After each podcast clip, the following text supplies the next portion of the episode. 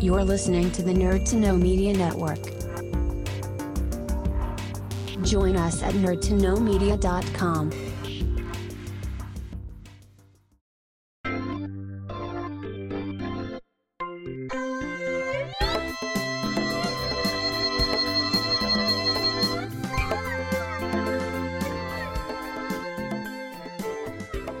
Uh, hello, everybody, and welcome to Anime Crash Course, uh, Nerd No Media's anime book club, effectively. Uh, I am your humble host, Kev, and with me I have two wonderful guests. Uh, to my virtual right, I have Kian, Hello. and to my virtual left, I have uh, Keith. Hello, everyone. Hey, Okay, so uh, this week, the topic of discussion at hand is the 2017 Kyoto Animation anime Miss Kobayashi's Dragon Maid. Woo! Just big, Yay. wholesome fun for everybody all around. Uh, okay, so before we really kind of kick into it, let's how about we how about we talk about what this show is actually about, huh? Oh God, where to begin? Okay, we'll, we'll go. We'll just go broad strokes. Effectively, so the story of Miss Kobayashi Dragon Maid goes as such: you have your everyday salary woman, uh, Kobayashi. You know, loves drink, computer coder by day, just a real, real every woman, real every woman. Uh, one day wakes up to go to work, opens the door. What's on her door? A fucking dragon. a big fucking dragon. Yeah, a big Dragon. one. Like a- it's sitting on the ground. Its head is at the top floor of her apartment Shit, building. Five stories up. Um, after you know taking a bit of time to process this, she's like, "Nope, this is definitely a dream." I was like, "So, what can I do for you?" uh, Dragon succinctly then just turns into an anime girl and is like, "Yeah, you invited me over. I'm your maid now." yeah, can I Very just say, like, to be a maid. sorry, you go first, Keith. Oh, she specifically asked, "Do you want to be my maid?" To a dragon. we'll get into that. That's later. This was the first moment, though. Yeah. Sorry, spoilers. yeah, I want to say because Kev, I know off the air we were talking about how I've been watching Steins Gate, where that Oh, takes yeah. like four episodes yeah. just to get its premise started. This one gets it down in a minute, and it's a good minute. it is a solid fast minute, and there's your premise. and effectively, uh, wacky slice of life, uh, kind of ecchi uh, shenanigans ensue, and effectively that it like this is an anime sitcom, Yeah, which is not something you actually see a lot of. Like things tend to have a fairly kind like a lot of anime tend to have like a fairly kind of structured narrative through line. This is very uh, scenario based. But before we kind of get into the real meat and potatoes of the show, just I always like to kind of do a little a little bit of background on this. So, uh, originally conceived as a manga, written and illustrated, and I swear to God, whoever this is, this is going to be terrible. Uh, by the manga author Cool Q Shinja. Yeah. I'm having just that's a shot in the dark at that. Wouldn't you just love your first name to be cool? Like, how I'm- much easier would life I'm be? sure. I'm sure this is a pseudonym. Which ballsy effort on him if he decided to put the word "cool" in his pseudonym. It's all one word. It's all Yeah. one word. It's the best. Uh, originally illust- uh, written and illustrated by Koki Shinja in uh, Futabasha's monthly action magazine in 2013, uh, and is actually it's still currently being uh, printed and published. Oh yeah. Yeah, it's still ongoing. Um, so you know, minor success there. Things are going well. In 2017, uh, well-renowned studio Kyoto Animations um, greenlight and produce a 13-episode anime series, with an additional 14th episode being later produced for the Blu-ray release of the series later that year. Um, with Yasuhiro Takemoto as the lead series director. So, there we have it. That's the anime. And one question, and I want to kind of make this a question I want to ask at the start of every show when it's available. Subs or dubs? I, I, I went with subs, but about halfway through, I heard about the Funimation dub and how hilarious that is. It's apparently a good dub, but they changed some of the translations and they put in this whole thing about Quetzalcoatl talking about the patriarchy and stuff. And oh, really? yeah, yeah, there's a, there- they're, they're, they're, they're, they're- like definitely after this, go onto YouTube and look up um best moments of uh Dragon Maid's 'Cause- dub. It's hilarious. Because yeah, no, okay. I, Almost- I I I watched the sub. Off the Oh, bat, yeah? and I did after I again because I didn't know there was a sub until they yeah, same about halfway through, and when I was doing research for this, and I just kind of looked up one or two clips. It really, they make a how to train your dragon joke, so mm-hmm. like they're very one, and that's actually I think I love it when dub productions do that because there is a lot of Japanese dialogue that does not straight translate. Oh, Mm. absolutely. I always prefer when they kind of they, they take the liberty to actually, ma- especially with comedy. Man, comedy's hard to translate. You, you absolutely have to localize it. You can't just yeah, and on top of that, like I, translate. I do, I will put this prefix first. I do not know Japanese, I have not learned it. but just across my travels, I do know that the Japanese love puns, but Japanese puns. Yeah. So uh, they so are. have you got like an example of a Japanese no, I do or- not, because again, no idea of the language. but like, it's it's the sort of like wordplay where it makes no goddamn sense when you actually. It's like it's Japanese words that rhyme, but if you were literally translated, it it's just a it's just a random word soup sentence. Okay. Okay, yeah, I guess. Yeah, I suppose comedy is kind of the hardest thing to get down in any genre without a language barrier, anyway, because it's quite subjective. I can only imagine the nightmare of having to translate localized comedy through a culture barrier and a language barrier when it's Yeah. already ridiculous into Yeah. English. That is It an Olympian effort. No, I will say, and this actually this it's funny to kind of think about this. There's not a I can't think of a lot of like really, really strong comedy anime, which is very funny to say considering we're on episode two of this podcast and both we're talking about are strong anime comedies. Yeah, Yeah. the only other straight up comedy I can think of would be something like kind of Nozaki kun, like something in a high school or something like that. And even then, that's very much its own subgenre. You don't get a lot of like straight up comedies. Like I Like, think the only other two I can think of Jeez, I've actually I've entirely forgotten the name, but it was uh, like one of them was a very absurdist comedy, which you know works kind of no matter Oh. what the style, and the other is Konosuba, which is effectively it's always sunny in the Feywilds. Yeah. I'm, and, and Fooly Cooly as well. Fool, Fooly Cooly would be I very, will- okay, I'm I'm gonna put myself out there. I have not seen Fooly Cooly. It, it's a very, very easy watch. It's like eight episodes, and every episode, every second of every episode is pure gold. And that soundtrack is the best thing you'll hear. I've heard It's- I've heard segments of the soundtrack actually. It does. I like I know bits of the pillows, and again that's just kind of through cultural osmosis. Exactly, yeah. Like Uh, it, it, yeah, it's just a strong contender for probably my favorite comedy in anime. It's it, it, it, it like it, it's very westernized though. It, all works sub or dub.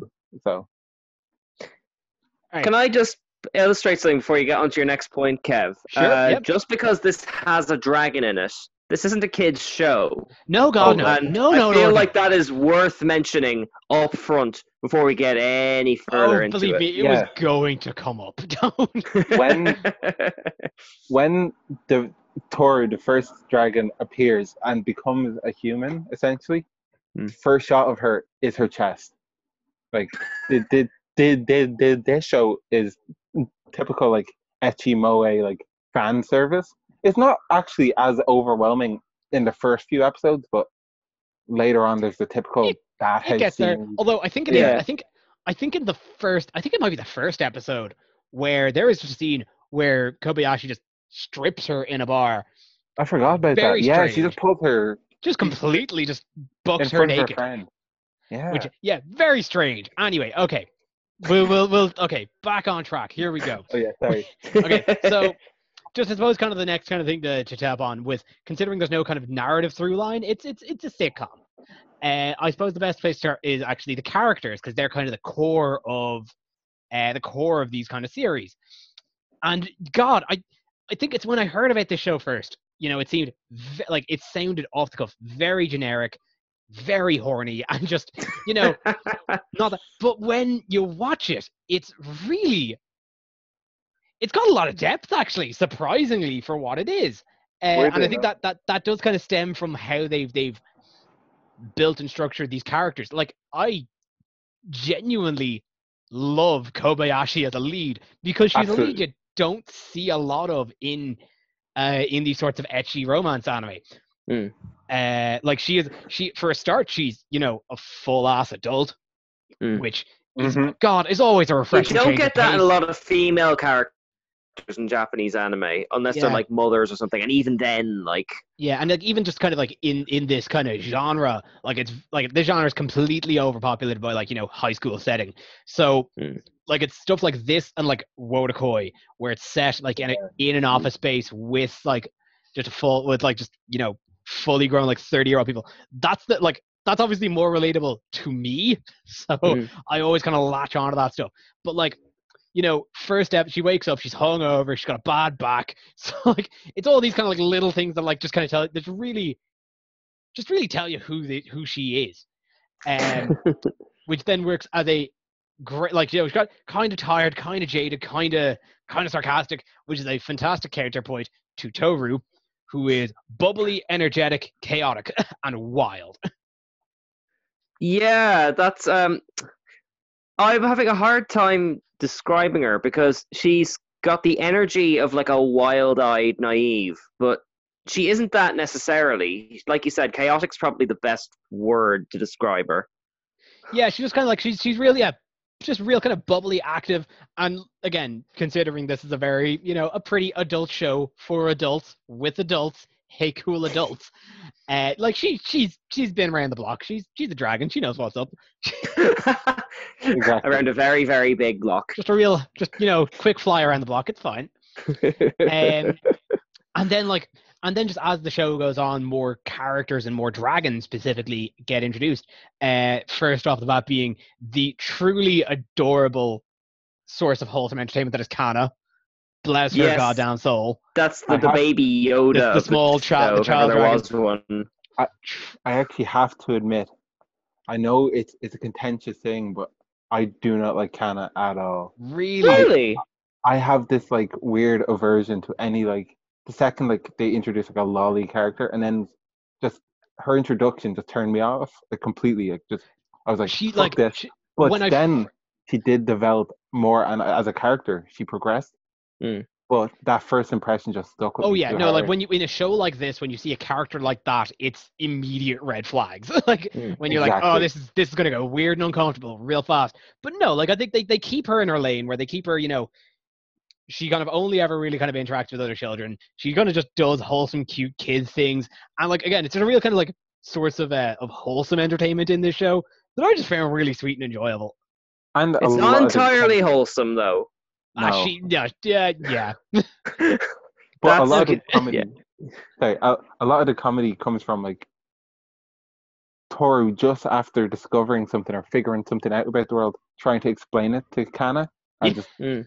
it, it, it, it it's like in Futurama when Fry talks about the past and he's getting it completely wrong even though he was there it's that Yeah, same yeah, yeah, yeah. Hey It's Toru, what are those metal boxes? Oh, they're cars. You need a license to drive them. How do they work? Magic? exactly exactly or the swings, the the human catapult things. Oh God, oh the seesaw excellent. Um, and then after her, we find out about Fafnir, who has my favorite introduction, which is just when like Kobayashi's like, "What? How do?" I, or Toru was like, "How do I do anything? I'll call Fafnir. Kill everyone." Yeah. yeah, he's another one who just turns up to the door. I think no, no. He he shows up when they were invited to a party. yeah he shows up Uh, I know, the- but the big feck off Oh, yeah, he- dragon yeah, he thing showed up just in the pops dragon, up at her why I front have- door. Why do I have to hide myself to people? People are below me. What? Fine. Which yeah, He's you just know, you get a fun like kind of tsundere character in him, which is again a very again kind of breaking norms having a a tsundere character be a male character. exactly yeah Uh, yeah, after- that's true. And he has an interesting journey of be, appearing initially as an antagonist and then sort of developing into sort of more of a teenage layabout type. Even Yeah. even even what's her name, uh, Kobayashi, about nine eight episodes in, goes, "What is even your character anymore?" exactly Who are Dark, you? Dark Souls fixer. Plays Um, Dark Souls and everything's good hey man, you know you just you find something in this world. and Apparently, it's Dark Souls. uh, that's it and then after Fafnir, we have uh, Quetzalcoatl, also known as Lucoa, and this is where I'm going to bring up probably my biggest criticism of the show. Hmm? I really don't find her entertaining as a character, or at least what Me they neither. did with her. With, as in her paired with the wizard boy. Yeah. Okay. Mhm. So this is this is the big one. So obviously there's humans being introduced as well to kind of pair with uh, each of the dragons, and her whole uh, like her whole thing. It's the fact that when she is introduced, she's kind of seen as like a kind of an almost well-wizened kind of older sister vibe. I'm like, okay, this is that's a that can be a fun dynamic.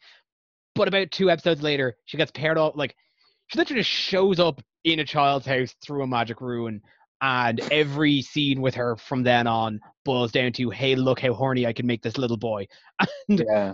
it wasn't funny the first time and i'll tell you right now it definitely wasn't funny the fifth yeah, the last episode I got to watch before I was recording was they, where they keep randomly cutting to him dreaming about being crushed by things. yeah Yeah. And I mean, even if you haven't seen it, you can probably guess what it is. yeah just you know big sand big bags of sand it yeah uh, like it's just baby. it's, it truly just seems like a waste of a character for a joke that like I just yeah, it just seemed it was just kind of unfunny. Now, in fairness to the show, it doesn't at least it doesn't take up a whole lot of real estate.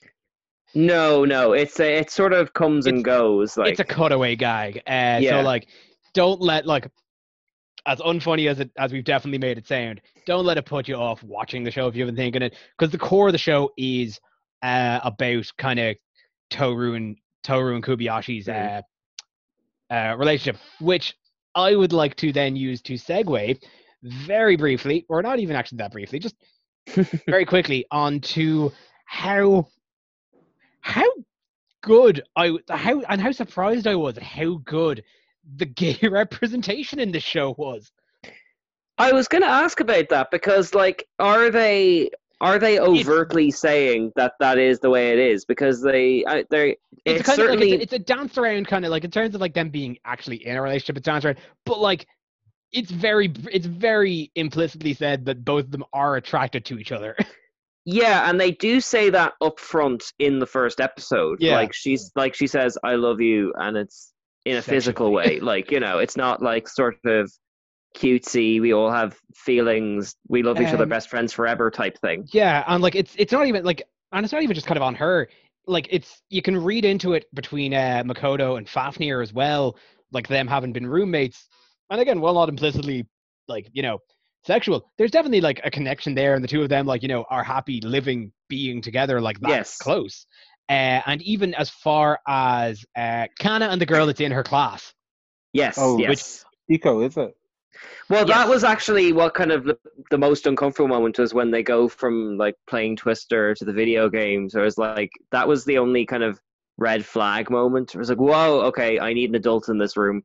Yeah, Mm, there's one or two. I don't think like I don't think it I don't think it pushed the barrier too much. It like Mm. it, there was parts like it felt a little uncomfortable, but just kind of even just watching, you know, kind of the like this little girl being like, oh, I guess, I guess this, I guess, I guess I want, to I guess I want to be with her. I guess, I guess, I guess I want to hug her. I thought that was kind of funny and kind of cute. It, it, it still did ju- ju- justify my stance in my yeah, head. Like, fair. um, it's, you know, it, it, it's just another thing to be like, you, you you're you- you're doing so well at being like an actual interesting character, and then that happens, and I'm like, oh, prob- prob- I don't know how justified that is, but I'm I'm I'm strong in my belief here. I'm grand. No, I thought, Yeah. I, I, no, so you go first, Kev. Sorry. no, it's like I, I, I kind of liked the, uh, I don't know, just hell yeah, go gay kids. That's kind of my stance. okay, that's Yeah, fair no, I enough. can I, I can appreciate that too. Uh, what were you going to Yeah, say? I Ian? suppose that's fair. I think I think in my head, I my I kind of go to the fact that, in a literal sense, the dragon girl character is probably like a few thousand years old and all that kind of stuff. And like you Yeah. get that in Doctor Who now and again as well. If that context slips back to the front of your mind, it suddenly kind of makes things a bit iffy. Like, Yeah, I think that there is kind of, and it, it- like, I think it is kind of a personal, um, not bias, but kind of a, a personal taste kind of issue where, like, I could push it into the back of my mind because Hmm. she's completely, if nothing shown, to be uh, mentally and Yes. In fact, I'm really glad you brought that up because like there are moments which reminds me of like bringing my young cousins around where they just go like food, give me food, tug tug, book, give me book, tug tug. And that is how our character is without being stupid, but it's accurate to what a 6-year-old kid would be like, you know? yeah.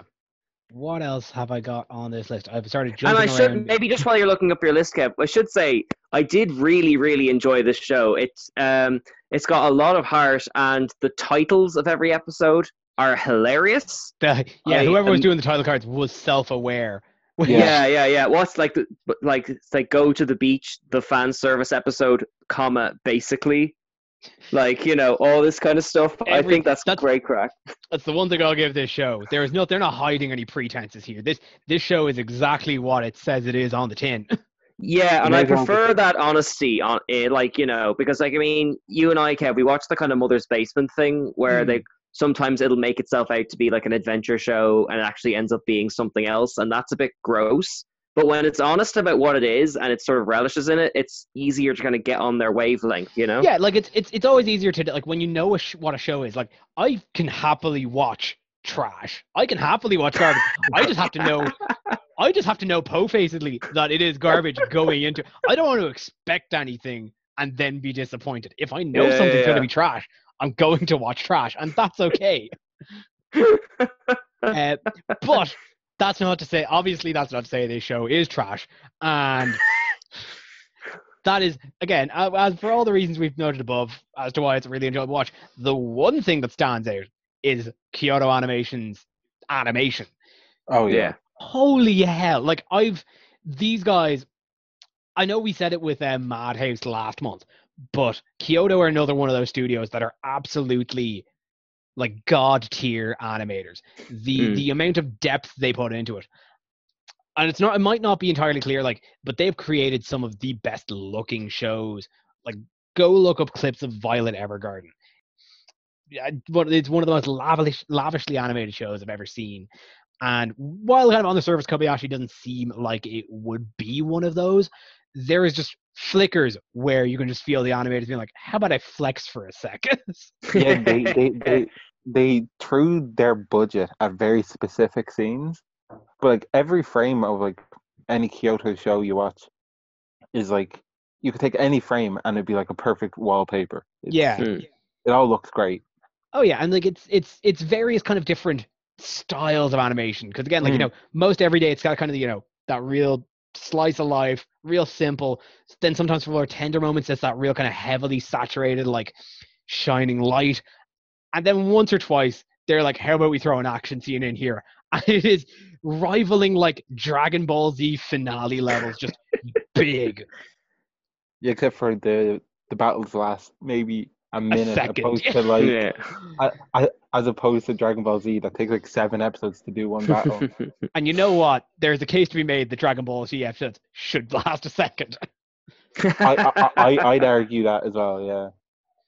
But like, I mean, it's kind of ties into the One Punch Man episode last week, where it's like it, the uh, animation is top tier, but it's top tier used creatively. So like, it's got that thing where it's like you know, uh, Saitama will be incredible detail one minute, and then kind of pencil sketch the next. And I think this does this as well with the dragons being incredible, like tales from Earthsea looking things but then when they're humans, they're almost like kind of quite sketchily drawn, and I'd like, and that must be by design, right?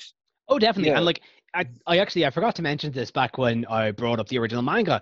But when you look up the actual manga art style, it's a very specific, uh, very round kind of cartoony style. That's actually very different from what Kyoto went and did. Uh, like it's very kind of bubbly, just a real yeah, real kind of rounded, rounded edges, bubbly style, very sketchy. It looks very Um, 80s. looks I, yeah it looks very 80s for being 2013 um and actually just to say like i did actually read a couple of a couple of chapters of it and it's pretty it's very much the same uh basic you know structure where it's you know just kind of chapters there's a little arc there's again chapters for like half a second episode. Uh and it's yeah it's got a very kind of like very sketchy not perfect you know illustration style but what saves it is the framing. Just no, like, and I mean, like the paneling, the the, the comic frame paneling, like it's just they he uh they cool Q Sinja, I'll get that name sometime. Uh, knows how to frame a com- like knows knows the arts of comics to know how to frame a joke on one page. Uh, okay. and like I think that that, that timing definitely kind of got uh, got translated. Like the timing definitely got translated over to the anime, but Kyoto definitely just took the structure of it and made it their own stylistically, for sure. Yeah, like watching it, you can tell it's based on a series of shorts because every episode feels like two, two and a half little comics where they've kind of hammered a frame onto it. Again, it's a bit kind of a bit like what they did with One Punch Man, where it was like a whole lot of like a lot of the comics were not One Punch Man, sorry me, um, the one about the psychic by the same author. Oh, Mob Um, Psycho. Mob Yeah, Psycho, yes. yeah. Mob Psycho, when you read it, is a series of like eight to ten page shorts, and they kind of hammered a shape into episode twenty minute episodes. It kind of feels like this got a similar treatment to that.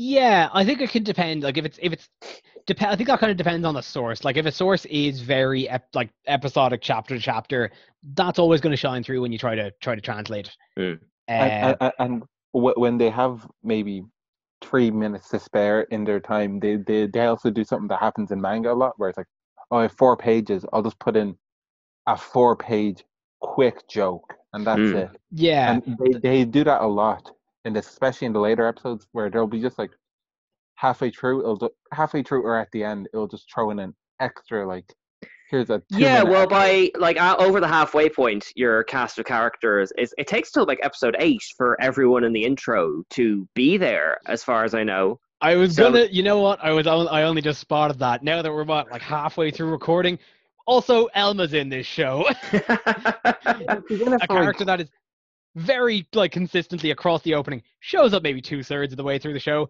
which is a real disappointment because I actually really enjoy her as a character. Mhm. Yeah, but they actually say that, like, again, going back to the translated titles, like, um, for her episode, it's like Elma shows up, and then brackets like at last, you know, or something Finally. like Yeah. that. Finally, yeah, yeah, yeah. and like, like, again, like she's kind of inserted, you know, as for a start being like the lawful good to uh Toru's chaotic neutral, Mm. which is kind of a fun rivalry there, and then having her kind of like be, you know, now in uh Kobayashi's kind of office space, learning, you know, how a human office works. That's that's a Hmm. fun dynamic, and I really wished I could see more of that. That's Yeah, true, but at the same time, her presence makes Toru less likable to me, at least. So I'm Oh. glad she wasn't introduced in like episode three, and that became like a huge ingredient of the series. You know. Are you saying like Yeah. that you don't like uh, Toru kind of as an antagonist in that? Uh, I I don't like that Toru kind of gets jealous and is forced to be a less likable character. If I that makes sense, get, I think they eh, they used it as sparingly as possible, so it didn't bother me. But if it was a function of the series, that would Yeah. get under my skin a bit. I I get that. I get that. Um, and, and, and with Elma, like I go going back to how like Fafnir is cured by uh Dark Souls. I, I, I, I, Elma's like pure like I'm here to save you. Stops the second she gets food, and I can really relate with that. Like Listen, she's whatever- the hangriest. We all Mm. get that. Whatever like whatever goal we had in mind, boy, as soon as a donut comes out, that whatever idea we had went out the window. Uh, all right. Can I just? Oh, sorry. You go yeah, first. no, no, Kev. you you go ahead. No, I was going to say the episode that really hooked me was, uh, I think, possibly episode six or seven, where they go to Japan's equivalent of a Comic Con. Uh, and, like, you see the characters not only just sort of being able to kind of be themselves as dragons in an open environment because everyone's in costume, but also bringing up the fact that actually they're not comfortable hiding 100% of the time in the human world. I thought that was like a really, really nice emotional beat that was earned in a series that had been kind of frivolous, more or less, up to that point. You know, I entirely forgot about that part. That's and I, like again, I was like, I know that you bring it back to me, I like I watched it. I was like, oh, that's a really, you know, there is a fantasy world and characters are, you know, characters are obviously flagrantly traveling between whatever, you know, dimension barrier there is. Yeah. But like they're, you know, obviously people haven't discovered that yet, so they're doing a good job at hiding it. So it it does a kind of it, it's a little thing that kind of really builds out the world and the universe they've they've created. Yeah, and actually, I love how big plot points are jokes. Like uh, the rival Elma was it? She Yeah. comes through because like she went to the uh, Toru went to the Dragon World to get a snack. Like that is just brilliant to me. To win to win a sandwich making competition or something. Oh yeah, that was that one. You have nothing else to do on a Saturday? Do you like nerd things? Now check out Nerd to Know Basis here on Phoenix 92.5 FM, 5pm to 6pm, and then head over to nerdtoknowmedia.com for all of our shows as part of the Nerd to Know Media radio network. Uh, okay. I suppose while we're kind of back on back on the topic of plot, we'll go we'll go on this. We'll go on this just to say. So, Kian, you have not finished the series. No, I, unfortunately, I got to the Sports Day episode, but I didn't have time to get further than that, unfortunately, Okay. because I cannot watch it around my baby for all the reasons we've discussed. for literally the past like what twenty minutes. Yeah, that's valid. Uh, Being a good parent stopped you from finishing this show. which hey man, ain't that anime? Yeah. Um, but the la- I just kind of I just want to kind of touch briefly on the the final episode where you know a lot of it's kind of a pretty pretty systemically uh, sitcom, you know, episode episode episode, bit by bit. The last Mm. episode really curves balls you with plot. right. And for, I suppose for you, Kian, we will I will summarize thus. I am looking Um, forward to this. So, last episode starts. at Toru's dad, Damocles, the father of Demise, uh, shows back up, shows up in the human world and takes Toru. Fully, Right. just steals her back to back to the dragon dimension. And there is a very dramatic ten odd minutes where everyone in this world that we've come to know has to live without Toru. Kobayashi is basically going through loss, just living with Kanna and just kind of going through the days and trying, basically, basically being subtext for just becoming a single mother, um, until effectively Toru escapes from the Dragon World, comes back, and then immediately Damocles follows her, and they have to have a fight. Right. and like, it's surprisingly heavy for, like, it's it's it's surprisingly like dramatic for the show that they kind of built but I wanted to kind of use it to touch on how this show, while I haven't found any sources to really confirm this, it it it definitely uses like you can definitely read a lot of subtext. Mhm. under yeah, what there's saying. a.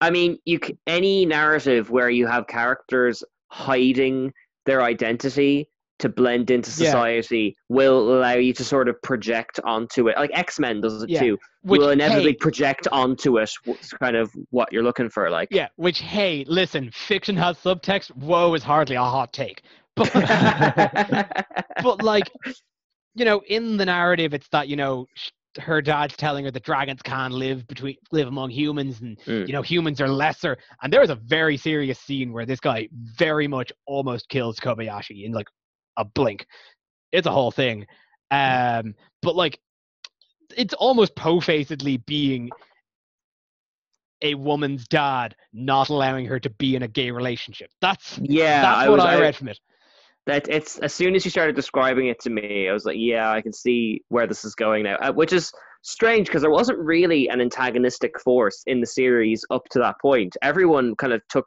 Toru on the second turn up. Even uh, Kobayashi's friend, whom she is consistently trying to kill, kind of accepted her for who she is. Yeah. Yeah. So like it's just just kind of touch on like that this show is definitely using like for the most part is using its its its narrative to convey a lot of these kind of things. I'd say a lot of, you know, young readers who are a lot of young people who are reading this probably are you know uh experiencing very Mm. similar events to this fantas- fantastic facsimile. So I think like there is Yeah, a, and you so don't, that there and you don't get a lot of. Maybe I would actually, Kev. I'll put this to you. Are there a lot of stories like this in Japanese anime because I've had lengthy discussions with Lisa on her podcast about kind of gay representation in Japanese culture, and it often pops up as a joke, but it seems to be Yeah. rarely sincere unless you get your odd Yuri on Ice, and even then, kind of male gazy, for lack of a better term. Yeah, it Yeah. does. There's like there's a very different complex relationship that Japanese that Japanese material has to to homosexual relationships than Western media. It's it's still complicated and sticky, but in a very kind of different light. Mm. And I do not, I'm not going to claim to know the first thing about Japanese uh, sexual politics. But I do know it's still, you know, it's not as openly regarded as it would be here in the West. But it's not so much.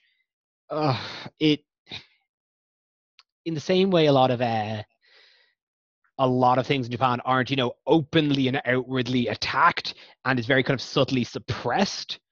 Homosexuality, the homose- homosexuality, and thus is kind of in the same where nobody really kind of talks about it. You know, it it comes up, but everyone's like, ah, but that's just that. Like it's it's still it's an ish, it's a really big problem over there as well. Uh, now there isn't a whole lot, and that, like there isn't a whole lot of shows that tackle it. Now there is some. There is a handful of you know outwardly, uh, outwardly gay, uh, romance anime. Like I think the uh, like, but again, only kind of a real select few that are actually sincerely about the about it and not you know playing it for laughs or playing it as Well, that's just it it because drama. even on Pokemon back in the day, I remember kind of they'd have these kind of jokes where they kind of existed to make kind of male antagonists uncomfortable. Not entirely unlike the way they they treat the boy who thinks she's got a demon who's possessing him. Uh, What's her name? Quetzalcoatl. Kind of like that way. Gay characters would exist to play that function. yeah it's, Uh, it's real uncomfortable and it's real weird yeah. Um, the the the the Persona games do both. They'll both have like characters who Ugh. like it hints at that they are you know that that that that that that they don't have like that that, that they're either homosexual or bisexual or you know anything like that. But Mm. then and it'll be really sweet to them if they're their main character.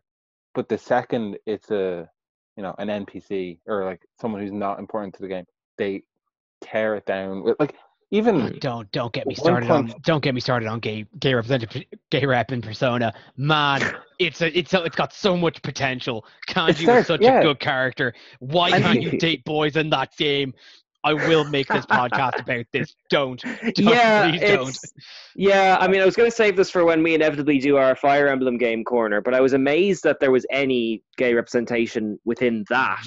Let alone yeah b- based on kind of the way the kind of anime circuit kind of treats gay relationships. Like, Yeah, no, um, it's it's it's a real sticky issue, and I definitely want there to be more. And again, I find it just really hilarious that we are having this sincere this sincere discussion on Japanese gender gender and sexuality Mm. politics in Miss Koba in an episode about Miss Kobayashi's Dragon Maid.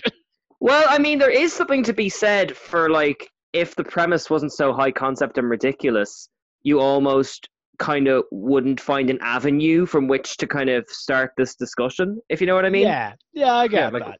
A, a, a, a, representation usually starts in either horror or comedy, and I Mhm. think that's a good place to start it. Just like drops the idea. It's not like an overt drama about you know ab- ab- about the politics of you know, you know about, about sexual politics or your parents not being into it or whatever. It, it, it like hits, and that's also another reason why Persona fails at it in so many ways. It, it starts off like hinting at this, get again. It seems like there's going to be a big revelation, and then just leaves you on a dead note of, I guess, you know.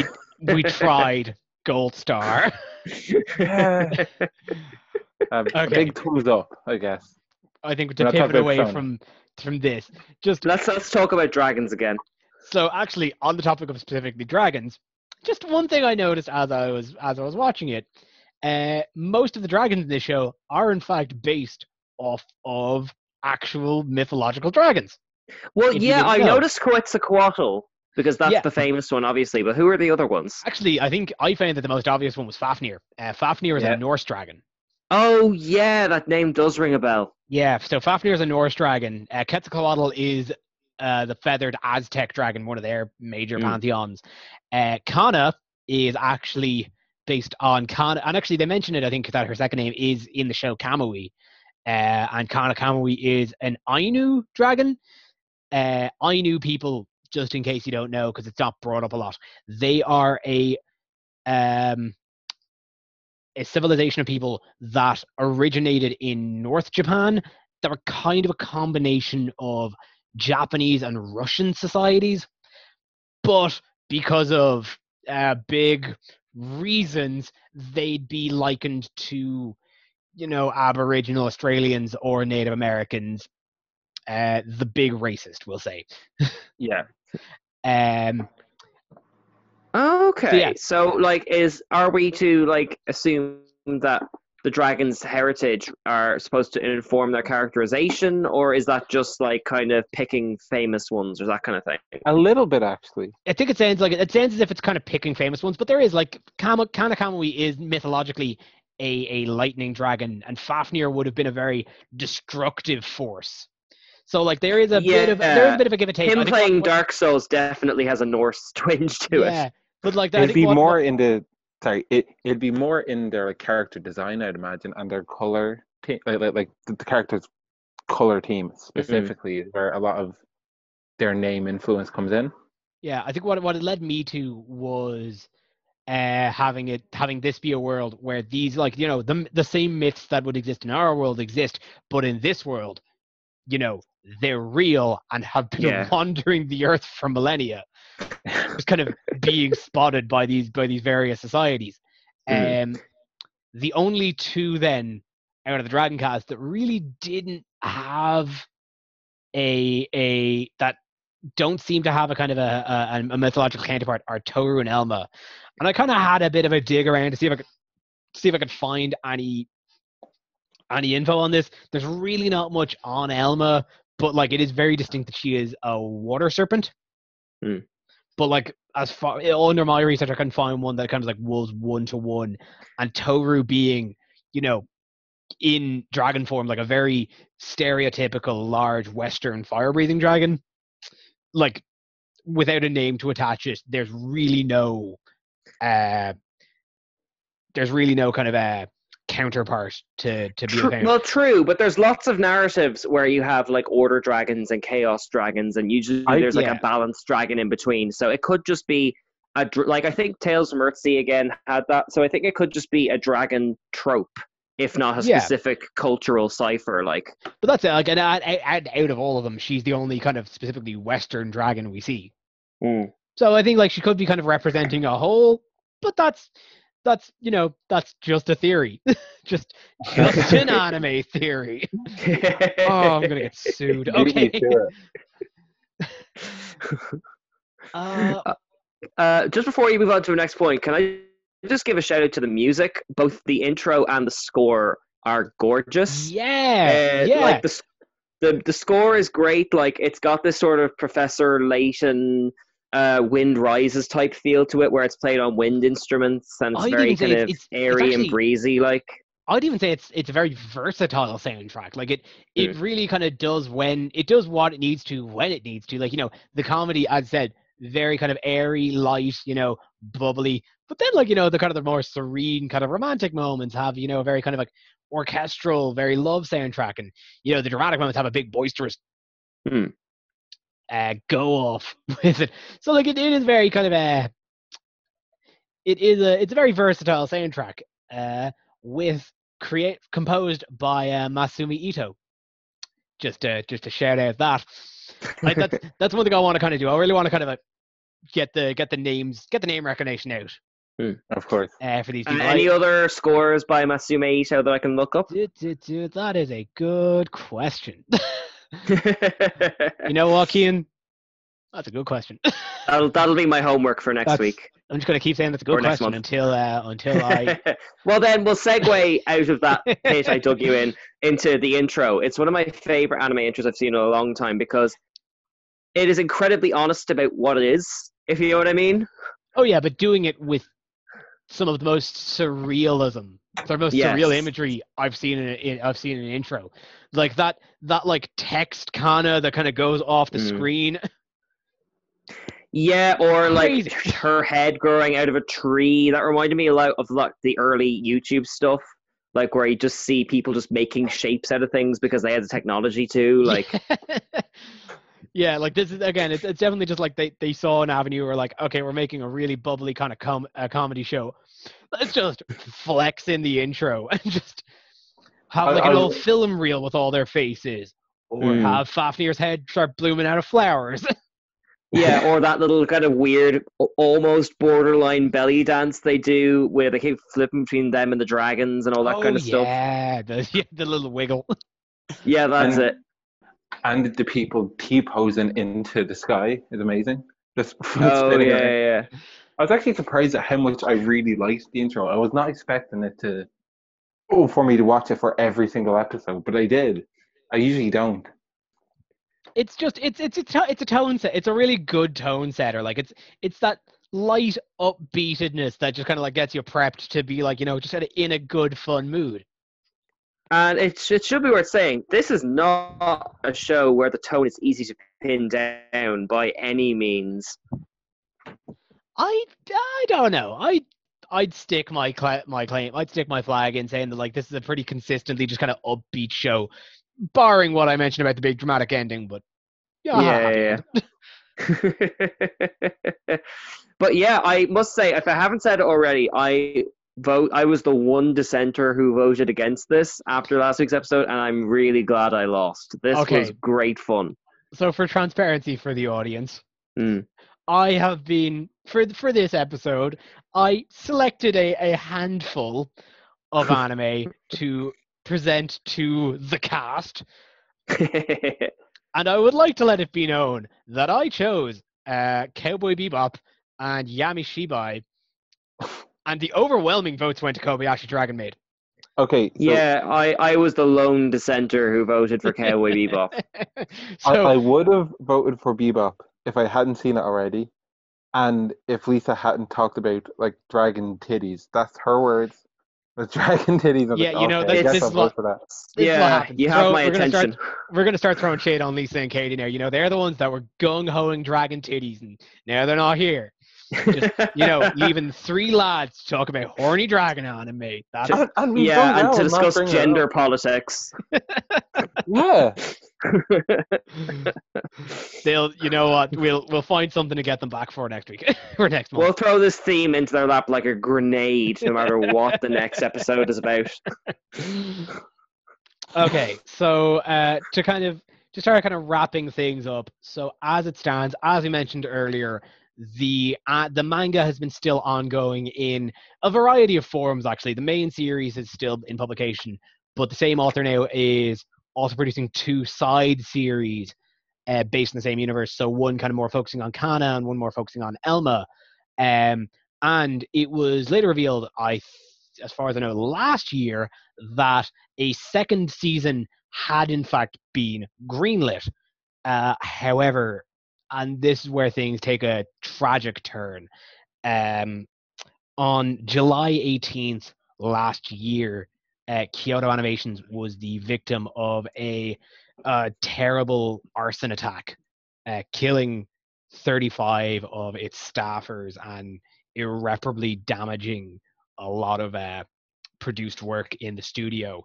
Uh, and unfortunately, one of the victims was, uh, in fact, uh, Yasuhiro Takemoto, the, the the series director. So as of right now, between you know the death of the lead series director and the just the the uh, just the kind of the current state of the studio still reeling and still trying to to pick up the pieces of, of where it is the uh, current uh, state of a sequel series is up in the air and truly just for the for the talent that every like having seen a handful of the series that the studio produces i really hope that they can bounce back because like one thing kyoto animations is specifically as a production studio, they consistently make series that bring joy. I think. Like What other kind of what what other kind of titles so have they made? like, uh, another one would be Violet Evergarden, which is a very kind of like very sincerely heartfelt romance story, Mm. uh, kind of a period piece, or uh, series like K-On! or Nichijou or Lucky Star, which are very bubbly, energetic comedies. Mm. Um, and as you said, those those are hard to come by. yeah, and like Kyoto definitely have a kind of a pedigree for for having that, having definitely that that that set mood, and Kobayashi absolutely you know fits in with that repertoire.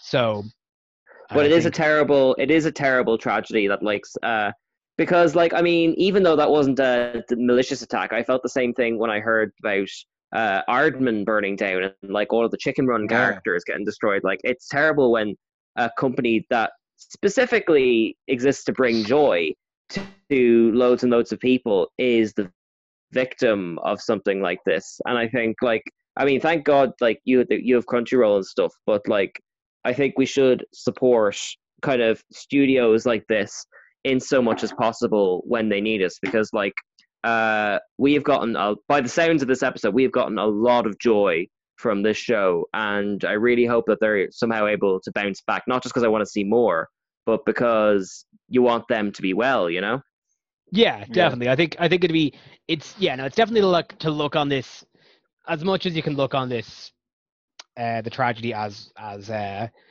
just kind of uh, with with sadness and anger rightfully so i think it's it's it's always kind of good to look at what they like what in this in this scenario what they produced and celebrate it. I think that that's kind of and that's that's that's one thing i was thinking when i was doing my research is i wanted to use this episode to to celebrate the uh, the talent and creativity on display here because if we've mentioned nothing else, this is a show brimming with talent and absolutely overflowing with hmm. creativity. Yeah, this definitely feels like a production where you could tell everyone was enjoying themselves. I mean, I know there's like a lot of like kind of behind the scenes stuff in any Japanese anime with crunch and all that kind of stuff, but at certainly at the top level of this, it seems like everyone involved with this was really giving it their all and like it just radiates joy. Like I really enjoyed looking forward to this to watching this every single time like Yeah, for sure, for sure. Uh, okay, so I suppose just we'll throw it out there. Does anybody have any uh, final thoughts on this? Um, watch it. yeah, like typically I'm not into like moe ecchi stuff like this, but I it was a lot of fun, and I can imagine like after you watch something fairly heady, it would be a nice, relaxing. I also want to point out that it was directed by the same guy who directed Full Metal Panic, so that's all. oh, really? I, how did I miss? Because I looked up a couple of his credits, and he was a lot of lead animated. He was a lead animator in a lot of projects. Let I don't me know just double check. that. Oh yeah, no, Tim. Jesus, I completely I, overlooked that. I, Then I'd say his name, but um, I I would absolutely butcher it, and I don't want to, you know, I I, Uh, I don't want to do that to myself. uh, once again, that is Yasuhiro Takemoto. Thank you, I appreciate that. um, yeah, like it's it's it's for sure. Just like even if you just like watch an episode at a time, just you know take twenty minutes and just just have a fun time. You could you could very easily just like watch a random episode as well and just have a have a good time. Yeah, it's a shame there's only one series. I mean, I know we got into the circumstances around it, but this feels like a series that, assuming the quality stays high, could just go and go and go. Because Again- like I found I found myself just watching ten minutes here one night and then thirty minutes the next night and not beholden to even episodes. I felt like, oh, I'll just watch one skit. I'll just watch this. And there's very Yeah. few anime shows like that. Well, you know, for if you're, you know, if you're really feeling more, there is the manga, which, as I mentioned, is currently running up to 20 volumes. uh, Wow. and is still in publication. So, like, if you want the more kind of piecemeal, there's, you know, you can you can look at a chat, you can just read a chapter at a time of the manga and get, you know, same kind of five ten minute experience. So, like, that is there as well if you if you really uh if you really want more. Uh, okay, so I suppose in wrap up, so for those of you that have listened and you know feel like you really do want to uh, want to continue, want to actually watch it, uh, by our recommendation, as uh, it is currently streaming on Crunchyroll and Funimation, with Funimation having the dub. Uh, we're not sponsored. Don't don't. We're not slogan, please. I just want I just want people to know kind of where you can where you can access it. But if you want to sponsor us, I mean, you know, Please, we're please, we're, we will we're shill. open to Crunchyroll, we will shill. We Yeah, will yeah, yeah, yeah. shill. I mean, you've gotten every other YouTuber. You might. I mean, we're just sitting here, you know. we're just we're just you know I mean, on the east Every coast of YouTuber is either. Audible or or Crunchyroll, and like we'd be more open to you. Audible can reach out first, so better hurry up. Like, You know what? I'll take I'll take Crunchyroll over Amazon. That's Mm, uh, okay. no so arguments. I suppose uh, okay. So in wrap up, uh, Kian, is there anything you would like to plug for the end? uh, th- you mean not involved with Kobayashi? Like, I mean, if you got more Kobayashi thoughts, all right. go. I'll say at the time of recording, uh, episode nine of the Game Corner has gone out. It's got a comedian named Alex J. Byrne in it, and uh, a wonderful internet guy Neil Cochran. Uh, the show's been really picking up a lot of hype recently. So if you want to check it out and listen to us talk about games during the lockdown, or indeed if you fancy trying your hand at being on a podcast, uh, hit me up on the Game Corner. I love hearing from new people. So I'm just going to say that there. Thank you. awesome man, sounds great. Uh, and Keith, do you have anything you want to plug for us? Um, my uh, my, my my band Horrenda is dropping an album on the third of July. I think it's the third of July. It'll be on Bandcamp, Spotify, and all that. If then? I'm not mistaken, that comes out. If I'm not mistaken, actually, the episode this episode will be out by then. Oh, so today. Um, and the, the the last thing I want to show is something that I'm not even involved with. Is the new conspiracy podcast on Nerd to Know Media? I'm loving that. oh, I've been listening to that. That's fantastic. Yeah, so Oh, I highly recommend. Oh, oh, I sorry, I, I I don't know the name of it. I'm terrible at this. Oh, uh, into the This unknown. It's Dara's one. Into the unknown. Yeah, exactly. the Dark dark? one. Into into the dark. I think that's it. Uh, Um, from the dark. From the dark. we got No, there we're all on the network. You think we know the names? Mm. It it it, uh, it's I I.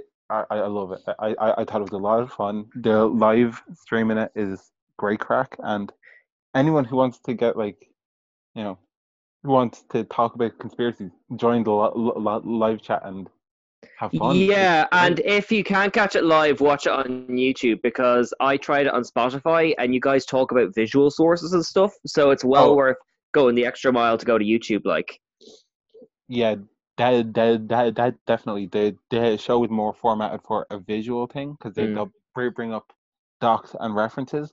But I suppose if you've already researched the the topic, uh, you can probably go off it. But they're pulling Mm. up stuff I haven't even heard of before, and it's, it's Dara's got Dara's got like fingers in a lot of pies. He he has a lot of deep cuts. He's also in that band I'm in, so That's that's ama- that's amazing, man. That's really really cool. Uh, obviously, I- oh sorry. and I'm working. Uh, I'm playing bass on his new solo album that's coming out as well. But Dara has a solo album. I have not Yeah, heard he- about that. he's working on everything. Does Hot damn. Yeah. Yeah, yeah. No, our, our almighty Ubermensch is truly a force to be reckoned with. um, that's fuck. That's great, man. Um, obviously, don't forget to check out Lisa's show, doing it for the exposure. oh, Sorry, absolutely. Katie's show, doing it for the exposure. Lisa's show, straight out of Canto. Mm. Uh, and obviously, just any all the other shows on the Nerd to Know network. They're they're all incredible. Like Kian and everyone else is doing truly fantastic work. It's we're having a great time over here. Uh, and you are too, Kev. Don't sell yourself short. Like, Oh, thank you, thank you. I am, I am humble. Is my name? No, I'm not. I'm, I'm, I am, I am an ego. I am an egoist maniac, and I will take the praise. this is a very so, honest show. in. So, thank you all for listening. This has been Anime Crash Course, and we will see you all next month. Bye bye. Bye-bye. See yous.